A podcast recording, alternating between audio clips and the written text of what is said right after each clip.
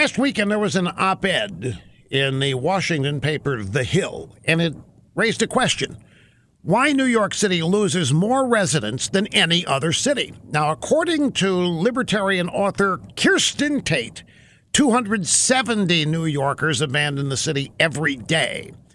Taxes play a major role. New York City residents have the highest tax burden in the country. Now, Democrat Mayor de Blasio brags that he wants to tax the hell out of the rich.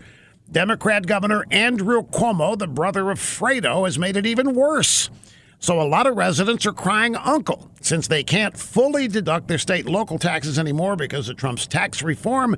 They are escaping to lower tax states like Florida and Texas. It's also about quality of life. After years of declining crime, thanks to mayors like Giuliani, violent crime is rising again. The cops are afraid to make arrests. It's predictable. City schools are failing. 200 schools need serious reform according to the Department of Education. And then there's the staggering cost of living. Rents and real estate prices are at an all time high. So they're leaving. But you know what they're doing? They're going to other states and they're taking everything that destroyed New York with them.